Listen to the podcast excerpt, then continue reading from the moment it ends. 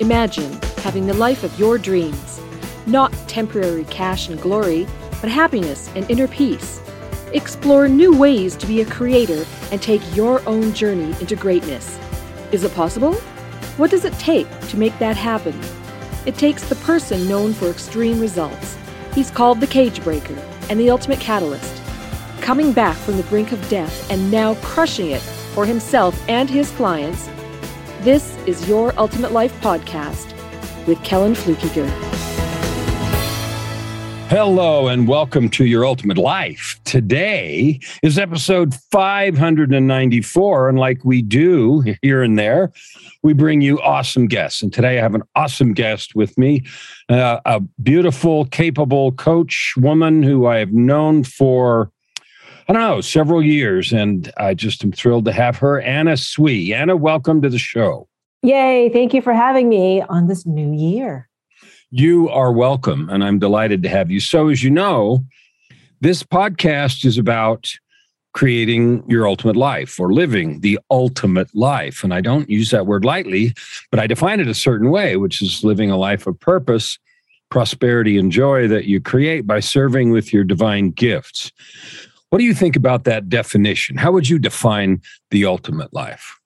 Oh, yeah. So when you say that, Kellen, it's just like your energy radiates all through that because your energy is really about the ultimate of experiences, right? Just knowing you and the ultimate of being a musician, the ultimate of being a writer. So you're not just writing, you're publishing many books, right? And so, like, ultimate, I think, is like the one of the most interesting and highest expressions of your inner genius, of your inner curiosity.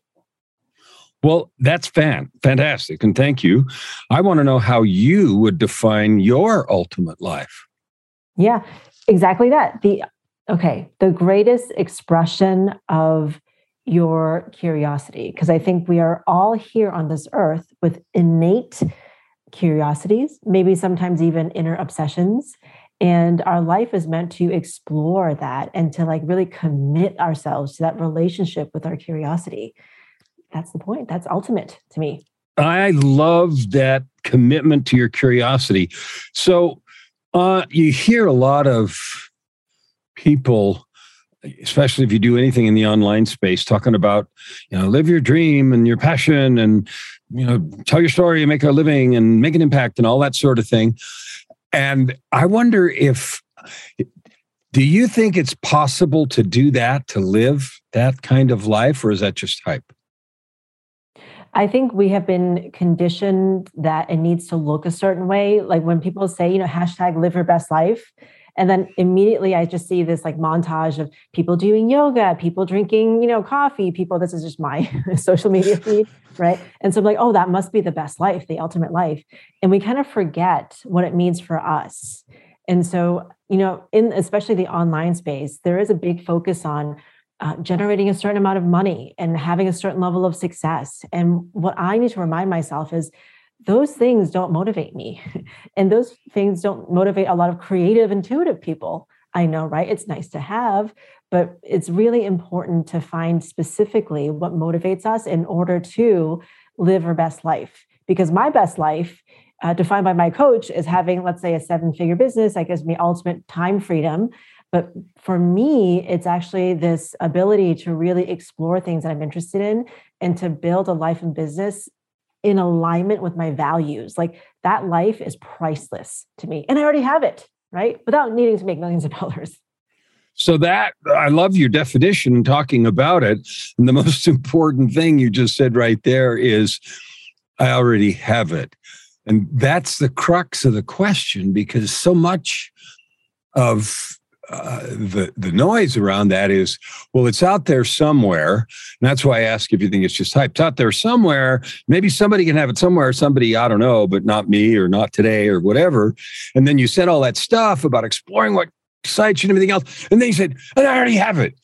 And that was like so priceless. So priceless. So tell me a little bit about having it. What does that feel like? And what do you do? And how does that you know taste and chew those words a little bit. Have it. what does that look like? Ooh, I love that you said chew those words because I immediately could feel that. having your best life. What I think is really true is we can't get the life that we want until we love the life that we already have. Because, and you know about flow, you're like the master of flow. When we love the life that we already have, even if it's imperfect, we're in instantly a state of flow and then we begin to build and i'm all about building relationships with like different parts of ourselves right? We begin to build this relationship with abundance that just wakes us up to all the areas that we've been abundant that we are currently abundant that we forget about and then we just get more of that. And so like there's something really you mentioned like chewing on that. Uh, oh this is really good. Especially the things that bring you that make you feel like it's not your best life right? Oh, my relationship, we, we just had a fight, right? Or my kid or my health, especially those things that make you think that you don't have your best life. Lean into that, love that. And those things begin to become big blessings for you. And then you can see how it was actually meant for you all along. And oh, wow, I'm living my best life. Maybe just not the life that my ego wanted for myself. So I don't know if that's like chewy enough for you, but like leaning it, it, it's not that. for me this is this is a chance for you to tell and help and uh, i love something you said and i want to dive into this a little bit more you said living uh, you said as soon as you learn to love the life you have you can be in a state of flow which is a state of effortless manifestation Mm-hmm. Talk a little bit more about going from this pre programmed, pre packaged plastic fantastic that we see to a choice to love the life that you have. Talk about that a little bit more. Yeah. The universe is always pouring into us our dream, and we can't recognize it, right? It's like this. I don't know if you've ever seen Evan Almighty. Have you ever watched that with Steve Carell? I did not see that movie. Yeah, that doesn't shock me because it's a really goofy movie, right? But there is one point that's so interesting.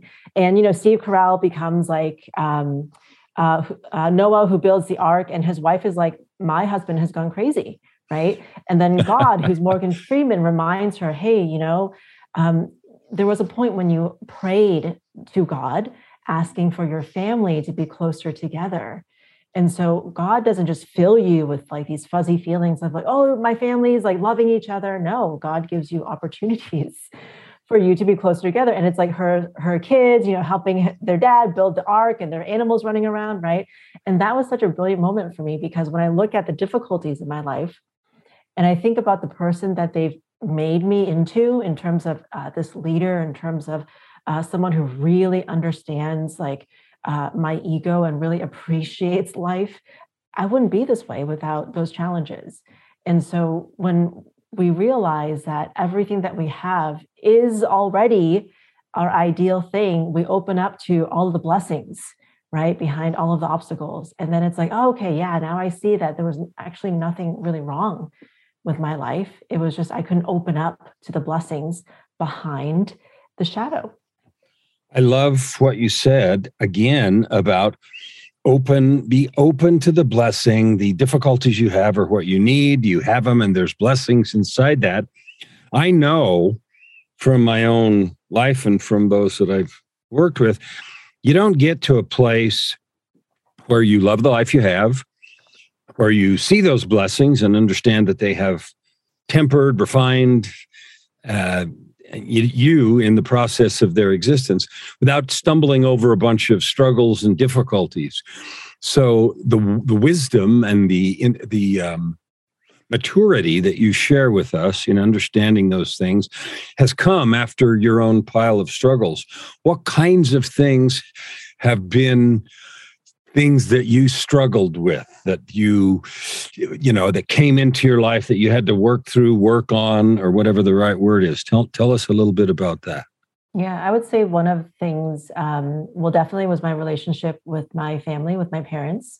Um, there is a good amount of ptsd and what in the west we would call you know some type of mental illness right? Uh, when it comes to uh, being raised by parents who um, suffer from anxiety, depression, PTSD, and also um, just personality disorder. And so, as someone coming into the world like very sensitive, that was a lot to deal with. But it's it's the thing that made me and woke me up to how powerful I am. And it's the thing that now I can love my parents unconditionally. Whereas before, I always wanted them to be different, right? So it'd be like so much easier to love them. But that lesson is the same with my husband. It's the same with my clients. It's the same. They have taught me so much. And now I can see them for like the bigness of their soul versus like the limitations of their I guess, human personality or potential that I was placing on them before. And man, they are masters. Like I was judging them before, like, man, you guys suck. But now I'm like, whoa, they are actual masters teaching me these lessons. It's like a complete 180 or 360 or you know one of those both all of 540 let's add them up so so that's fabulous i love that math was impressive what oh yeah 540 well that's what it is anyway so think about that that is a, a um, an important insight gone from wanting them to be different and believing that they needed to be different for your relationship to be okay to you all by yourself without imposing any change requirement on them loving them unconditionally which is a massive statement by itself but the the thing I want to ask about right now is that something you did. You didn't require them to do anything in order for that to happen. Talk a little bit more about that. Yeah, um, there. I remember there would be moments when my dad would just yell at me with so much. I mean, it was just like he was possessed. And there was a moment when I realized, oh, it's the you know, it's like the mental illness speaking or whatever, right? And I think sometimes we all have this tendency to kind of get possessed by something, whether it be anger or um, maybe even just like uh, self deprecation or something like that, right? And so I'm like, this person is never going to change. like, why would I ask for him to speak to me differently, right? And of course, like a lot of you know the people that i know who are in the personal help space are like well he should do this like he should be a more responsible person but actually it helped me realize the bigness of what i am and how powerful i have like how much power i have to control how i perceive the situation. And by me perceiving the situation differently i was able to respond in a really different way. So not yelling back at him or trying to make him wrong or different or whatever it doesn't matter. But it was for me to be asking myself, okay, what actually feels true and what feels uh, better for me mentally and emotionally?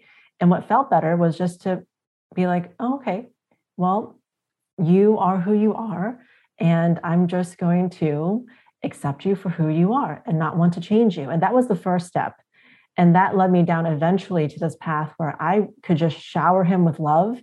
And I do it more when he's not there. So every morning, um, you know, almost every morning, I just say this prayer. I'm like, wow, I'm so grateful that my parents are healthy and thriving, and I'm sending them so much of my love. And can I say that these conversations that I've had, like to him, but not actually like with him consciously, right? Just like to his soul, I have seen such a transformation in my parents that I would never believe is possible. And I would like to say that I had something to do with that, you know? So let's say that you did and let's mm-hmm. let's let me agree 100% that our ability to affect things with our energetic input into the field the quantum field call it whatever you want uh, our intentionality the prayers that we say the intentions we put out have a have a have a powerful and profound impact so i'm grateful that you said that and i want to emphasize it i want to say yes hallelujah, yay, and jump up and down and say true. Because so often we think, well, they're the way they are, and what can I do? Mm-hmm. And the mm-hmm. answer is you can do a lot. A lot, way more than you think. Yeah. Why do you suppose that is? Oh, go ahead. Not just yeah, for the person. Not just for a person or whatever, right? Like a group of people, for the world. There are there's so much power in intention and everything is energy and we're all connected and so there's so many times when i've thought about somebody and they can they contact me right or like mm-hmm. oh i would love to work with someone on this thing and then you get a client that asks you for your exact this exact thing this just happened to me yesterday but i was a client right? And I was asking this um, this acting coach, I was like, "Hey, I want to do some acting stuff, but not with acting, just like with playing with reality." And she's like, "I have been wanting and asking for someone to ask me this exact same question." And we're all connected, you know, we're all connected, and love has the highest, one of the highest vibrations. And when you love anyone, anything, and show compassion, it's always it always wakes people up, and it's sadly unexpected and it just allows more love to come through, which is all abundance, right? And then you begin to get, for me, I'll speak for myself, I begin to get this like softer way of being in the world where I don't need to be as reactive to the economy or to COVID or to whatever is going on because I am so grounded in love that I know my reality that everything's going to be okay, that no matter who comes in my path, I'm going to be okay. So why would I worry about anything? And that just comes from me choosing to love my parents unconditionally. But before that, it was just not reacting to them and choosing to accept them unconditionally, right? Sometimes love takes a few steps to get to, but it's the thing that makes the biggest difference. I love what you've said. Love, love, love, love. We're using that word a lot. Love, love, it is the most powerful force in the universe. It makes such a difference, your intention and however many steps it takes you to get from wherever you are.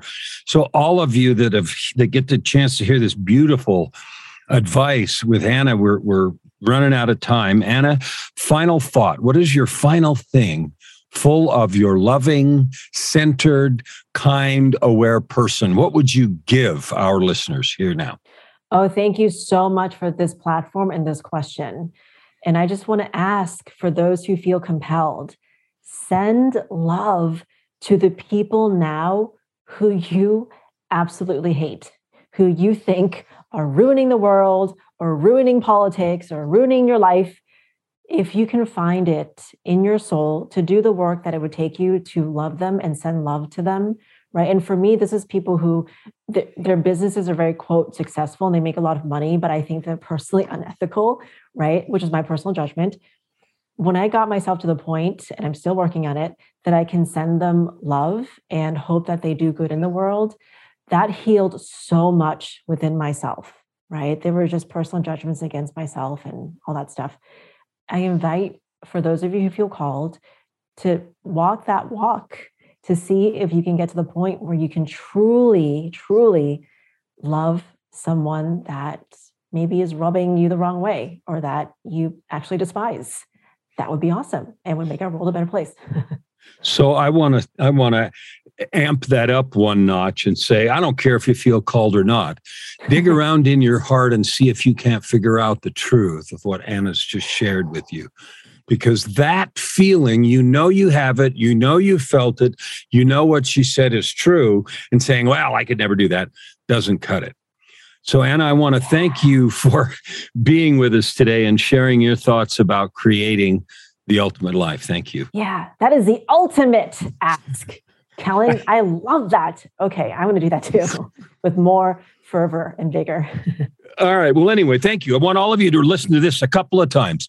A lot of good stuff shared here. And I can promise you that if you send love, let's just take that thing. If you make a choice to send love, whether you feel like it or not, I don't care if you feel like it, work on it because that's one of the things that when you do it, it grows. You start to feel like it. You can love until you feel like loving.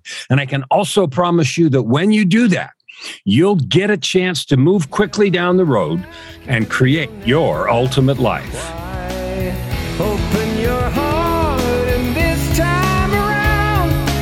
Thank you for listening to today's episode. We hope that you take it deeply into your heart and decide for yourself how you can create anything you desire if you like what you heard, please subscribe to this podcast and share it with your friends. As always, we'd love to hear your feedback and topic suggestions. Until tomorrow, this is Your Ultimate Life with host Kellen Fluckiger.